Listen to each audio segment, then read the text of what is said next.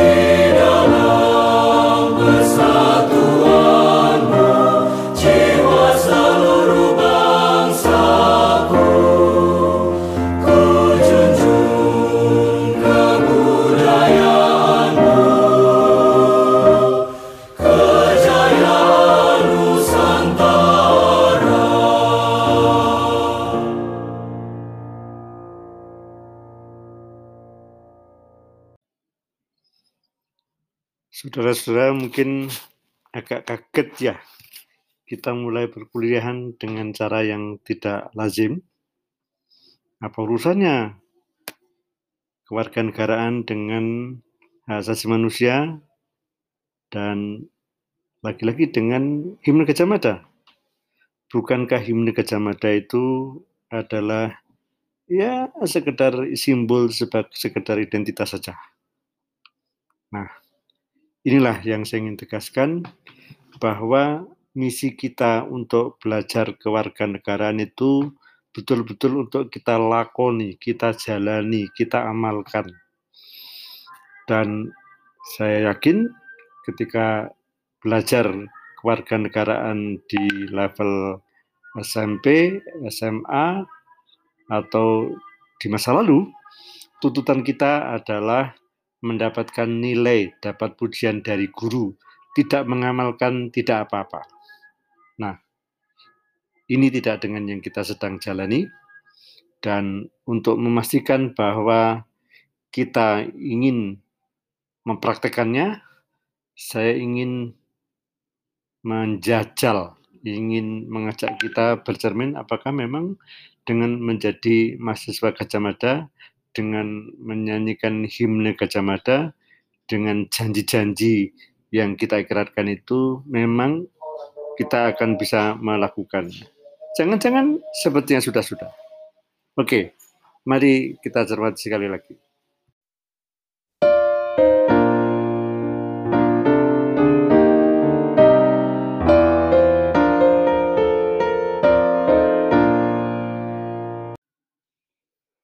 Saudara-saudara pasti penasaran mengapa podcast ini saya kasih judul asas subjektivitas. Well, biasanya kalau kuliah itu kan diajak untuk menjadi insan akademik dan menjadi insan akademik itu adalah uh, menjaga jarak dengan realitas dan kemudian menegakkan kaidah objektivitas sehingga kita ini kemudian menjadi pengamat yang akurat. Dan kemudian atas dasar itu kita bisa menjelaskan sesuatu tanpa perasaan. Nah, harap dicatat saudara-saudara, mata kuliah ini adalah mata kuliah kewarganegaraan. Dan saya dalam posisi untuk menghormati saudara-saudara sebagai warga negara. Dan warga negara ini adalah manusia. Dan justru dengan kemanusiaan itulah kemudian kita menjunjung tinggi hak-hak manusia. Dan oleh karena itu maka kemanusiaan kitalah yang sedang kita pertaruhkan. Dan kita adalah subjek dan kita adalah subjek bernama berstatus warga negara dan kita hidup di dalam negara yang kita cintai ini. Nah, oleh karena itu maka cara untuk mengajak, mengasah, menempa kewarganegaraan ini adalah harus justru dengan menyentuh, menggugah ke warganegaraan saudara-saudara, sebagai subjek, sebagai makhluk hidup, sebagai manusia, sebagai hamba Tuhan. Nah, oleh karena itu, maka uh, saya mengajak untuk mendengarkan, menghayati himne Gajah Mada, karena saudara-saudara sebagai subjek yang well, telah mendapatkan status sebagai mahasiswa terpilih, warga negara terpilih, dan dalam posisi terpilih itu kemudian saya mengajak untuk mempertanyakan saudara-saudara.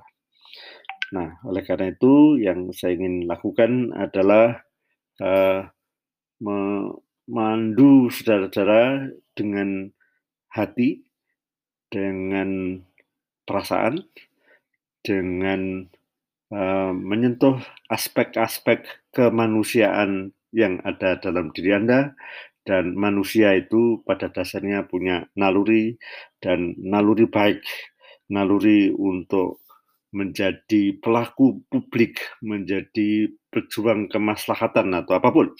Itulah yang menjadi sangat penting untuk kami asah, kami sentuh dan uh, pelajaran atau kelas-kelas yang uh, kita akan lakukan sebetulnya dirancang hanya dalam rangka itu. Jadi subjektivitas itu penting dan justru mata kuliah ini adalah mata kuliah asah subjektivitas.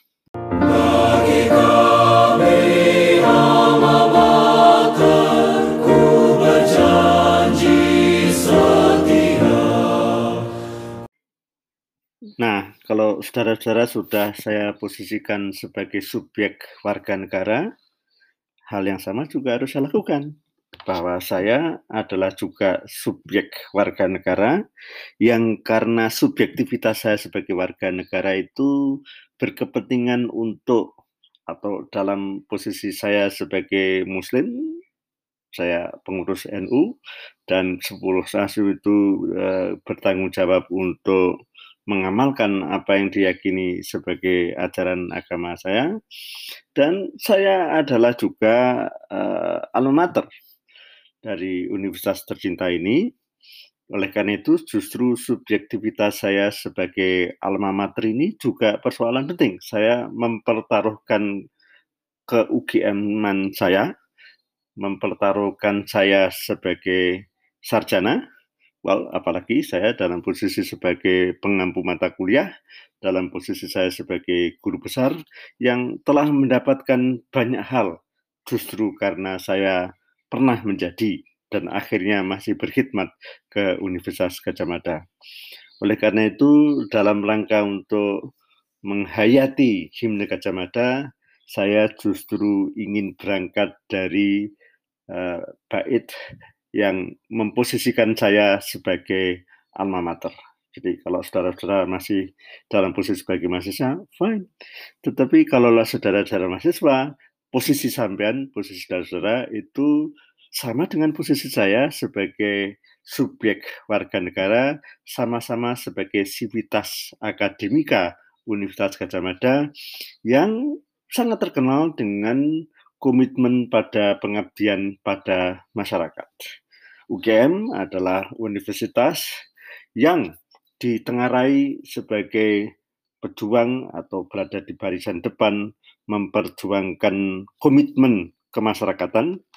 Dan saya juga sempat menjadi apa anak ideologis kalau boleh saya katakan dari Profesor Kusnadi Harja Sumantri mantan rektor yang menjadi penyetus gagasan kuliah kerja nyata dan dalam posisi saya sebagai pewaris ajaran uh, Profesor Kusnadi Harja Sumantri saya Eh, mengaktualisasikan diri ini ketika saya menjalani profesi sebagai dosen, sebagai guru besar, sebagai pengampu mata kuliah, dan juga ketika saya uh, diamanahi oleh Universitas Nahdlatul Ulama sebagai rektor. Dan ke UGM-an saya, ke warga negaraan saya, uh, dan subjektivitas saya sebagai khotimul ilm atau hambanya ilmu atau sebagai apa namanya uh, pelayannya kiai-kiai dalam mengurus Nahdlatul Ulama kemudian menjadi basis saya. Jadi subjektivitas itulah yang menjadi persoalan penting dan dalam konteks ini saya ingin memposisikan kita sebagai sivitas akademika yang belajar bersama dan oleh karena itu maka jangan apa namanya so ilmiah dengan uh, tuntutan objektif karena justru subjektivitas inilah yang hilang dan justru karena kehilangan subjektivitas sebagai hamba Tuhan, sebagai manusia dan seterusnya itulah kemudian kita bermain-main dengan hukum, bermain-main dengan aturan dan seterusnya. Jadi kalau memang kita adalah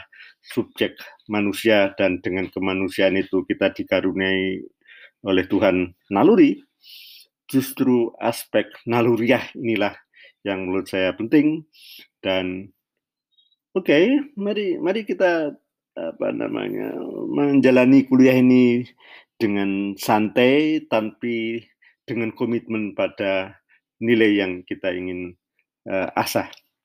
Jadi uh, dalam kata lain uh, mata kuliah ini masuk dalam kategori pendidikan karakter dan karakter kita yang punya naluri itu selalu ingin berbuat baik.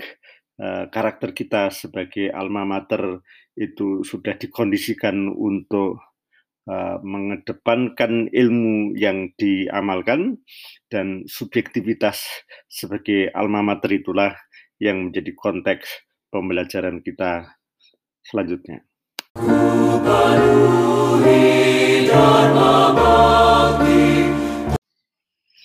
Yang saya sangat senang dengan himne Kacamata itu adalah tekanannya pada Dharma Bakti dan Dharma Bakti ini adalah ekspresi dari subjektivitas sehingga saya bisa bersyukur menjadi alma mater UGM dan rasa syukur saya itu justru saya curahkan untuk memperlakukan kita semua ini sebagai subjek-subjek pembelajar, sebagai insan yang karena tuntutan naluriahnya, kalau bukan tuntutan ilahiyahnya, uh, justru berbuat baik, justru menghormati orang lain, justru uh, memelihara martabat diri sendiri karena kemanusiaan, karena uh, komitmen kepada nilai-nilai uh, publik, komitmen pada kewarganegaraan dan seterusnya. Jadi itulah yang dalam tafsir saya sebagai makna dari bakti, dharma bakti atau kalau dalam posisi saya sebagai santri yang ngaji ke kiai-kiai ini adalah persoalan khidmat saya dan uh, hidup yang bermanfaat itu didasari pada keperluan untuk mengaktualisasikan diri, mengaktualisasikan subjektivitas kita masing-masing. Dan yang lebih penting lagi, kita ini bukan makhluk individual yang uh, bisa mencukupi uh, urusan kita sendiri justru dengan apa egoistik. Dan aspek naluriah yang saya ingin tekankan adalah bahwa kebersamaan kita bermasyarakat, kebersamaan kita sebagai warga muslim kalau dalam konteks saya kebersamaan saya dengan uh, Mbak Evi yang beda keyakinan, beda agama, itu justru menjadikan uh, komitmen kami sebagai subjek alma mater yang juga uh, warga UGM yang berkhidmat di UGM dan juga sebagai warga negara itu bisa menjadi enteng. Nah, poin yang saya ingin tekankan adalah bahwa eh, kebersamaan kita itu sesuatu yang sangat penting untuk kita kembangkan, kita asah, dan uh, keindonesiaan yang mendasari kebersamaan itulah yang terus-menerus harus kita tempa dan nanti kalau saudara-saudara sudah mengikuti kuliah-kuliah uh, di sekian semester yang kita selenggarakan akan sadar bahwa Indonesia itu uh, masih dalam proses menjadi dan yang menjadikan Indonesia itu Indonesia adalah kita warga negara. Jadi kalau ada pelanggaran HAM di sana sini, itu jangan-jangan akarnya adalah warga negaranya itu tidak diajak untuk atau tidak berhasil diajak untuk memperbaiki Indonesia, memperbaiki kesalahan-kesalahan yang ada, sehingga kalau ada apa namanya uh, uh, mewabah korupsi di sana sini, itu adalah karena kita sebagai warga negara membiarkan kepublikan kita, kebersamaan kita itu tidak terasa. Jadi uh, imajinasi bahwa Indonesia itu sudah selesai dan kemudian kita tinggal memanen Indonesia itu tidak realistis karena Indonesia justru karena uh, menjadi wadah kebersamaan dari uh, sekian banyak subjek sekian banyak warga negara dan setiap warga negara itu punya situasi, punya persoalan yang sendiri-sendiri, maka justru keindonesiaan Indonesia itulah yang justru menjadi pertaruhan kita. Nah, mengapa saya mengajak melakukan asah subjektivitas? Jelas bahwa kita menjadi warga negara Indonesia demi kita sendiri, demi subjektivitas kita sendiri, justru memerlukan Indonesia. Dan Indonesia itu apa? Nanti kita bicarakan. Tetapi uh, kebersamaan dan yang lebih penting lagi sebetulnya adalah intersubjektivitas kita kesamaan cita sebagai subjek tadi saya bahasakan dengan naluriah saya bahasakan dengan alma mater saya bahasakan dengan uh, ikatan keagamaan dan seterusnya itulah itulah dimensi-dimensi yang yang kita perlu uh, bicarakan. Jadi uh, kita adalah subjek menjadi pemilik Indonesia dan sebagai pemilik Indonesia itu tidak hanya menuntut-nuntut kepada pemerintah karena kalau kita tuntut terus-menerus pemerintah dapatnya dari mana? Kalau pemerintah itu uh, oke okay, secara hukum itu menjamin hak Nah, kalau semua orang itu hanya menuntut-nuntut, lalu uh, ketertiban itu dapatannya dari mana? Uh, kalau semua orang itu menuntut apa namanya tidak adanya korupsi. Nah, kalau kita yang jadi pelaku korupsi gimana? Nah, kita yang saya maksudkan sebagai tantangan intersubjektivitas, jadi subjektivitas bersama, subjektivitas yang kita junjung tinggi sehingga Indonesia itu adalah koleksi koleksi uh, apa, subjektivitas bersama. Jadi kalau misalnya ada doktrin cinta tanah air, uh, sejatinya secara keilmuan ini adalah intersubjektivitas kita sebagai pemilik Indonesia. Pemilik Indonesia itu memang punya peluang, punya hak untuk menuntut kepada pemerintah. Tetapi apa kontribusi kita? Nah, untuk bisa berkontribusi pada Indonesia, uh, tidak usah muluk-muluk. Dan mata kuliah ini mengajak untuk mengaktualisasikan ke Indonesia itu dalam lingkup yang kita mengarunginya, tetapi dengan penghayatan, dengan kebersamaan, dengan penghayatan tentang uh, kepada orang lain, uh, justru menegakkan kemanusiaan itu kemudian memungkinkan Indonesia itu ya kita bisa nikmati bersama-sama uh, jasanya untuk mengelola kepentingan umum, tetapi juga kita semuanya kontribusi.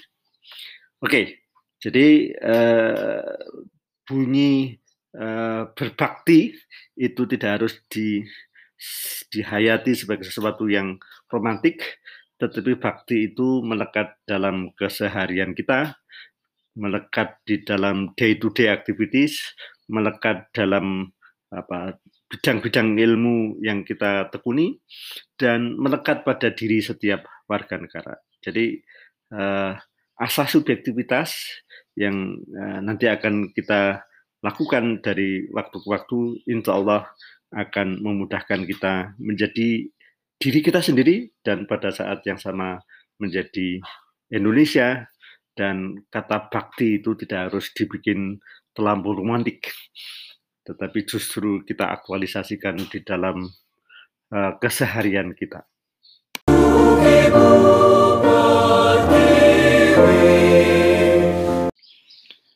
Sekali lagi tekanan dari perkuliahan kita ini adalah aktualisasi diri, tekanan dari uh, pembelajaran ini adalah menjadikan kita lebih baik dan Eh, saya ingin menghindari uh, pernyataan-pernyataan yang, pernyataan yang jargonistik yang biasa disampaikan oleh para pejabat. Katakanlah misalnya ketika menggunakan istilah ibu pertiwi dan kata ibu pertiwi itu juga uh, dipakai di dalam himne Mada. Kata ibu pertiwi ini uh, ada aktualisasinya di dalam kehidupan sehari-hari. Mengapa kata ibu? itu dipakai. Saya belajar dari saudara saudara-saudara kita di Papua misalnya. Di sana berlaku kaidah bahwa uh, tanah itu tidak boleh dijual.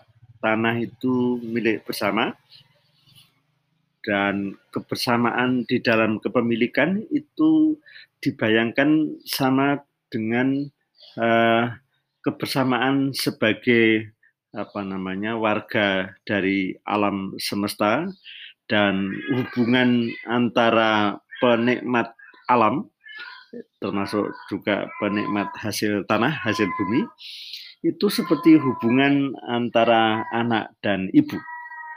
Dan kalau alam dalam hal ini tanah itu adalah sarana kehidupan. Dan kehidupan bersama itu Eh, menjadikan hormat kepada alam, hormat kepada apa namanya sesama penghuni alam. Dan dan itu lalu kemudian dibayangkan sebagai hormat kepada ibu. Dan kebersadaran tentang uh, pentingnya menghormati ibu itu menjadikan tidak masuk akal kalau tanah tanah itu di apa namanya dijual. Sehingga kaidah tidak memperjualbelikan tanah itu adalah uh, ekspresi dari subjektivitas sebagai warga adat, sebagai warga kebersamaan uh, suku atau apa namanya anak adat. Dan hukum adat yang ditempa itu kemudian memposisikan tanah itu sebagai ibu. Dan penghormatan kepada ibu itu kemudian diaktualisasikan dalam uh, kaidah adat. Yang karena itu di uh, apa namanya jalankan di dalam konteks Indonesia yang sudah terpengaruh dengan apa namanya kepemilikan individual yang kita adopsi dari apa uh, para penjajah. Lalu kemudian ada ketegangan apakah tanah itu uh, adalah tanah uh, ibu atau sama dengan ibu dan oleh karena itu kemudian tidak boleh dijual dan harus diakses secara sama rata memberikan akses mengakomodir anak-anak adat itu ataukah ini aset yang kemudian harus dikuasai dan dan kemudian penguasaan itu pada hak milik sehingga penjaminan hak itu ada pada individu dan kemudian Indonesia itu mengadopsi yang mana? Nah ini ini adalah contoh ketegangan yang terjadi di lapangan, ketegangan kita sebagai warga Indonesia. Di satu sisi ada nilai-nilai baik dan kemudian nilai baik itu dijabarkan dengan menggunakan kata ibu pertiwi yang tidak semestinya diperjualbelikan, tetapi juga ada ajaran dan kemudian ada tata hukum nasional, internasional yang harus menjamin kepemilikan tanah atas dasar individual right. Nah, nah ini ini adalah contoh uh, keindonesiaan yang belum selesai. Dan uh, sekarang ini gerakan masyarakat adat itu uh, bermunculan di mana-mana. Dan kita yang menekuni ilmu politik, uh, menekuni relasi negara dan masyarakat, dan kita pada saat yang sama adalah warga negara, uh, tertantang untuk lebih apa uh, memberikan solusi.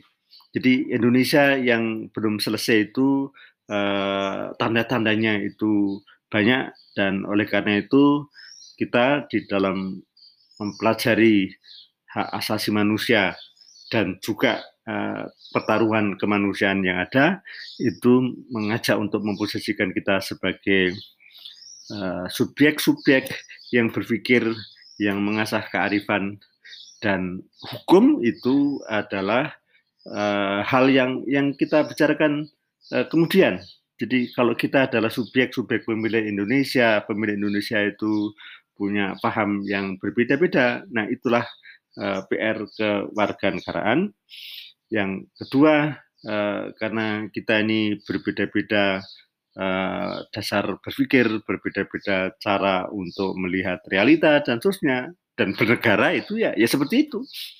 Dan kita sebagai warga negara itu harus seperti apa? Jadi ada apa namanya pertanyaan yang tiada akhir semasa kita masih hidup bersama dan ada apa namanya collective knowledge, ada kearifan, ada uh, tradisi dan seterusnya itu itu menjadi acuan. Jadi uh, memang ya tidak semuanya itu bisa dikonversi menjadi norma-norma hukum positif dan justru negara yang mengurusi hukum positif itu kemudian harus dipersoalkan uh, oleh warga negara.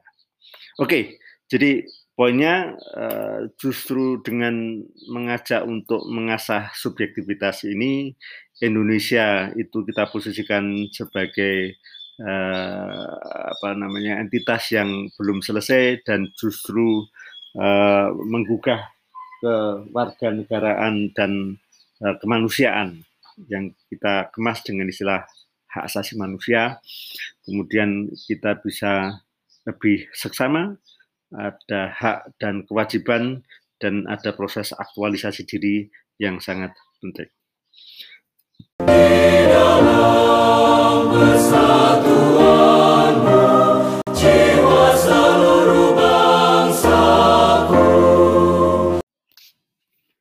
Catatan terpenting saya tentang himne Kecamada adalah dalam kalimat ketiga baik yang bait pertama maupun bait kedua adalah bahwa Pancasila itulah yang kita rasuki, bukan Pancasila yang didoktrinkan lalu kemudian jadi alat paksa kepada kita. Sehingga frasanya adalah di dalam Pancasilamu jiwa seluruh nusaku. Jadi kitalah yang yang sebenarnya berpancasila bersama-sama dan itulah yang membuat Indonesia. Dan di bait yang kedua di dalam persatuanmu jiwa seluruh bangsaku. Jadi uh, ini apa namanya uh, ekspresi yang secara keilmuan menurut saya sangat mengagumkan. Sebagai apa namanya uh, dosen mata kuliah metodologi keilmuan, ini ini adalah ekspresi yang yang menurut saya luar biasa karena uh, Pancasila itu lalu kemudian kita aktualisasikan dalam kehidupan sehari-hari dan mata kuliah kewarganegaraan ini ataupun mata kuliah eh, apa namanya hak asasi manusia, penghormatan terhadap hak asasi manusia itu tersirat di dalamnya. Dan ini adalah dalam satu kesatuan. Dan lebih dari itu eh, kita ekspresikan bersama-sama sebagai tadi uh, intersubjektivitas sebagai apa pemilik bersama uh, Pancasila itu. Dan upaya untuk mempertentangkan antara Pancasila dengan agama dan seterusnya uh, itu menjadi tidak relevan karena ini adalah uh, sesuatu yang sudah manifest di dalam apa namanya perjalanan kita sebagai bangsa, sebagai suku sebagai pemeluk agama dan ini sudah menjadi entitas yang kita miliki bersama-sama sehingga dalam rumusan uh, para uh, sarjana, para pakar, uh, kepancasilaan itu ya di dalamnya ada kewarganegaraan dan ada kemanusiaan.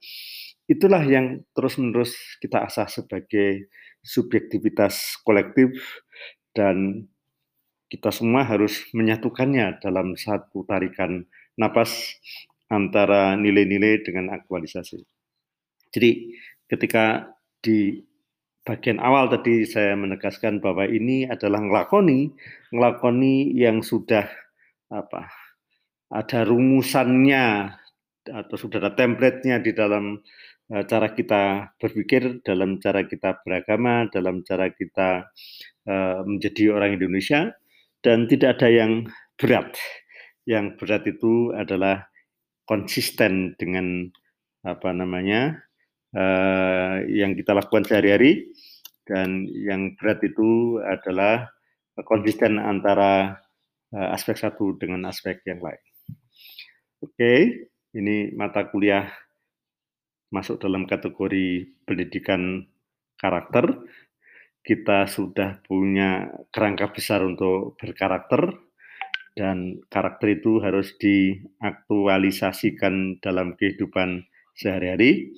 Oleh karena itu, mata kuliah ini akan merujuk kepada kasus hari-hari, daily life. Dan dalam daily life itulah kemudian kita melakukan refleksi.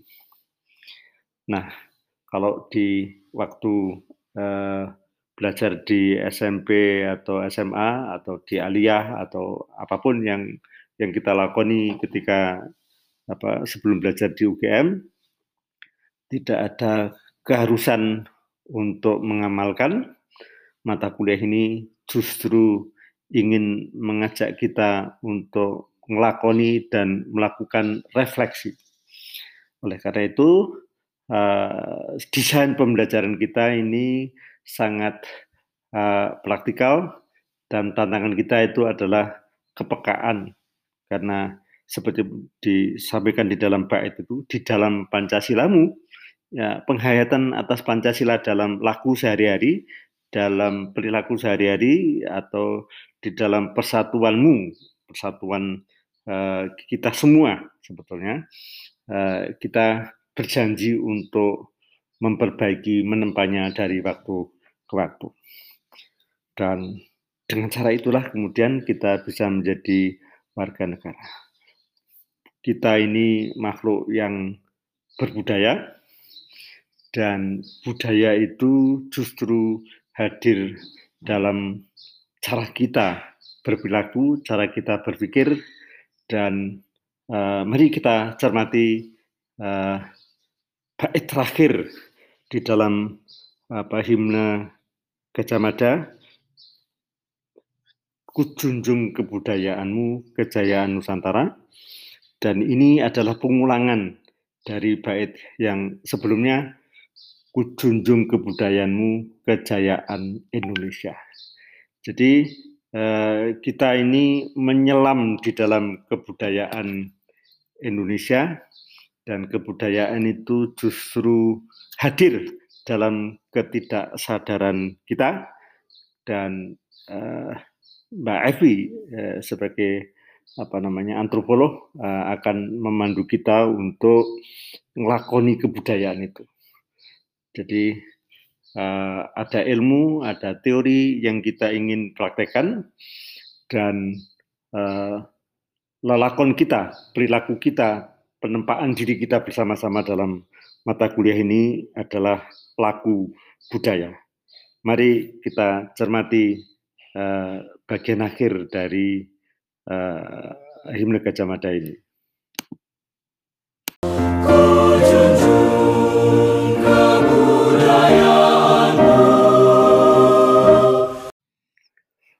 Buru-buru saya harus ingatkan bahwa dalam himne Kecamada ini kata budaya yang dimaksudkan itu bukan sekedar kesenian, bukan sekedar tari-tarian atau lagu atau uh, sejenisnya. Jadi kebudayaan ini adalah sebuah konsep, sebuah konstruksi, sebuah pemahaman yang oleh uh, Profesor Kuncana Rengnat almarhum itu disederhanakan sebagai uh, cipta, rasa, dan karsa. Jadi uh, berbagai hal yang kita ciptakan, yang kita konsumsi, berbagai hal yang kita pahami, dan seterusnya, bahkan cita. Cita itu sendiri adalah elemen budaya yang sangat penting. Sehingga uh, kalau kita bisa telaah dari segi teori kebudayaan, kita akan bisa memahaminya ini dengan lebih baik dan kita bersyukur uh, narasumber kita uh, Mbak Evi itu adalah dokter dalam bidang kebudayaan.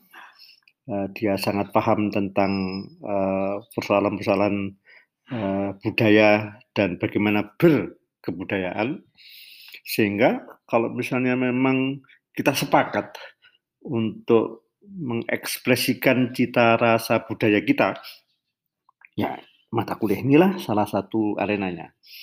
Dan uh, untuk itu maka uh, karya saudara dalam menandai kompetensi dalam belajar kewarganegaraan ini uh, tidak di Eh, kumpulkan menjadi materi pembelajaran bersama dan yang kami nilai sebagai penanda kompetensi pembelajaran adalah hasil perjalanan itu. Oleh karena itu, maka uh, dalam rancangan kuliah ini kita berkebudayaan dan dalam berkebudayaan itu kita mengindonesia. Dan kalau ada berbagai hal ya ya kita lakoni saja gitu. Dan yang penting adalah kita lakoni jadi ada proses uh, belajar, diskusi, uh, apa, menarik pelajaran dari praktek sehari-hari, melakukan proses refleksi dan sebagainya. Yang ini saya harap bisa didokumentasikan dengan baik sehingga kita uh, mengasah kewarganegaraan kita ini bisa uh, menjadi apa, penjernih nurani cita kita menjadi basis kita untuk berkarya cipta dan pada saat yang sama menjadi Indonesia dan kita lakukannya ya, sebagai kegiatan kesibukan sehari-hari.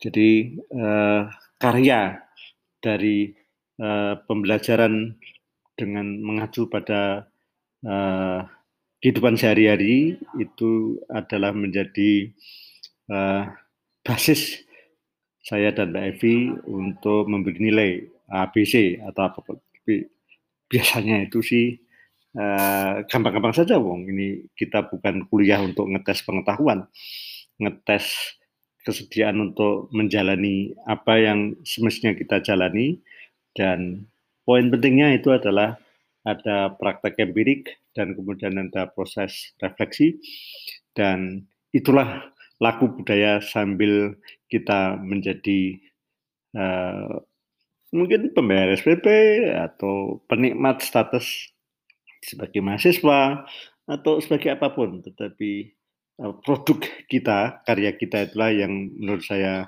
uh, menjadi aspek penting.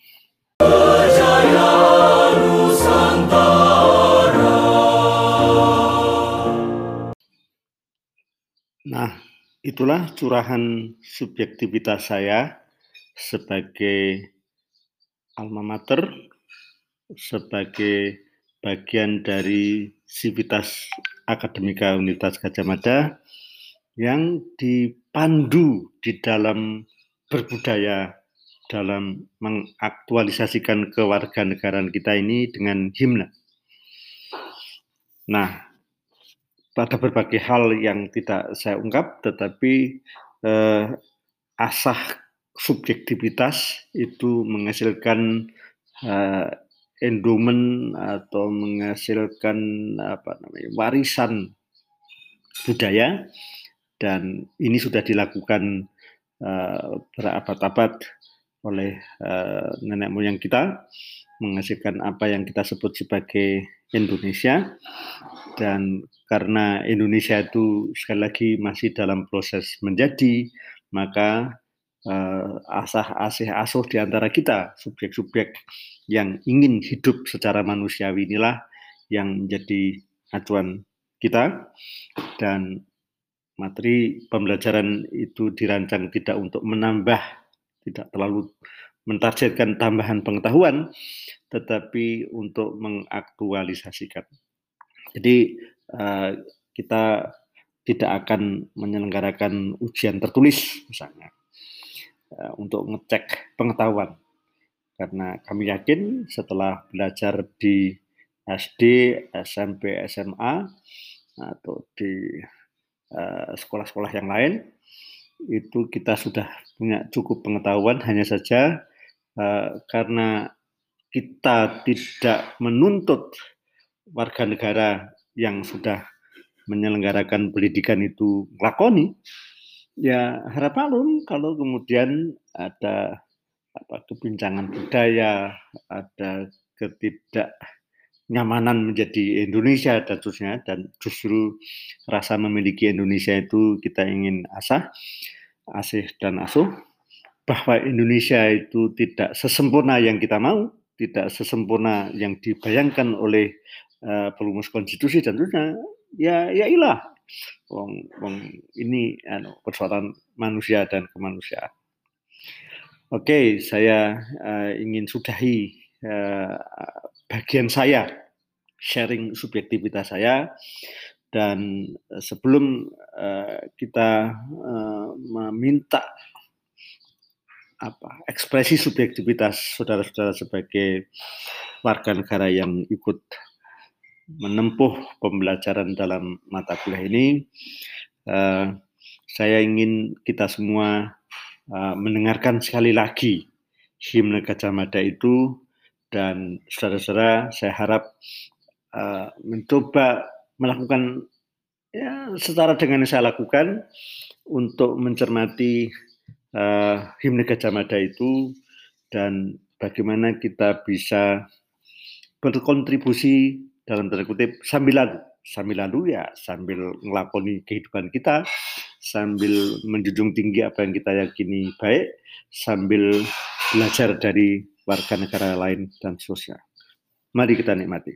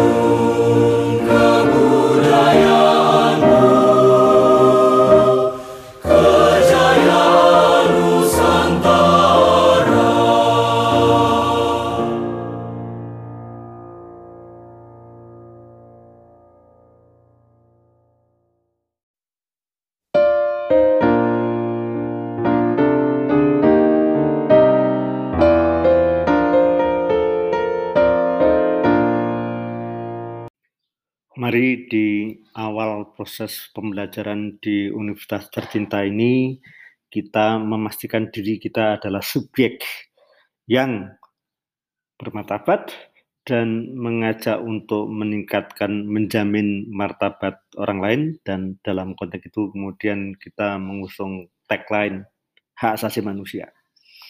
Yang kedua, eh, kita adalah subjek warga negara yang memerlukan warga negara lain dan pada saat yang sama itu justru bisa menjadi lebih mudah mengasah subjektivitas kita, mengasah kebersamaan dan dengan begitu lalu kita lebih mudah hidup bersama di dalam negeri tercinta negara Republik Indonesia ini.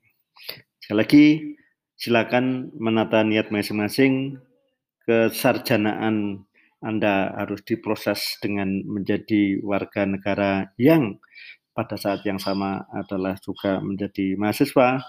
Jadi niatkanlah uh, kegiatan pembelajaran di UGM ini uh, proses untuk menempa diri Anda dan dengan begitu kalau semua orang itu bisa memperbaiki diri sendiri Indonesia akan menjadi lebih baik.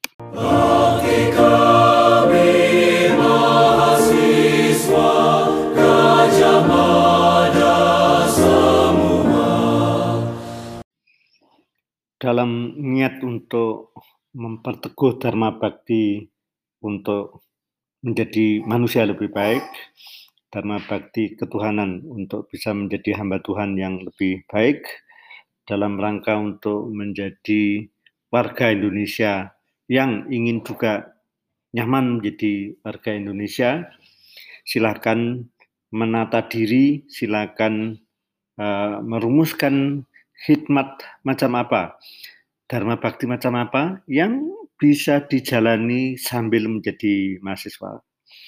Jadi saya tidak ingin mengada-ngada, hanya mengajak untuk lebih seksama dan kemudian memungut pelajaran dari yang kita lakoni, kita lakukan sehari-hari. Jadi ini adalah mata kuliah untuk menjadi warga negara dan eh, bagaimana kita bisa menarik pelajaran dari warga negara yang lain. Jadi silakan uh, identifikasi uh, bakti macam apa yang bisa dilakukan sambil melakoni posisi kita sebagai warga negara dan menjadi warga Indonesia ya keniscayaan.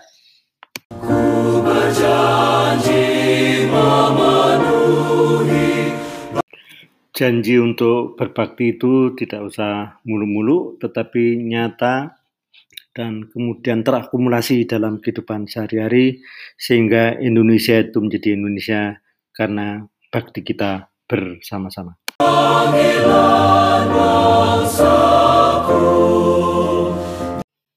Di sini saya hanya menjadi penyambung lidah.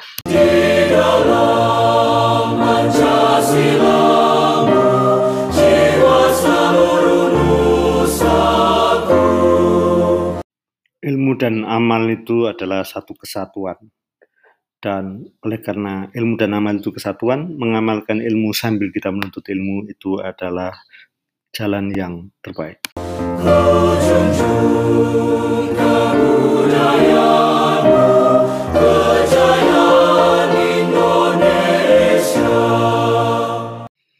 Mata kuliah ini adalah mata kuliah laku budaya.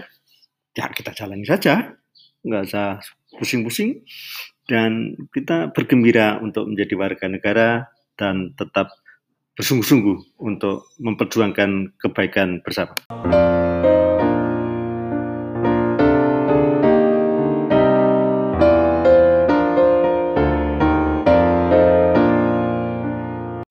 Terima kasih atas kebersamaannya untuk mengajak memperbaiki diri sendiri sambil memperbaiki Indonesia. Assalamualaikum warahmatullahi wabarakatuh.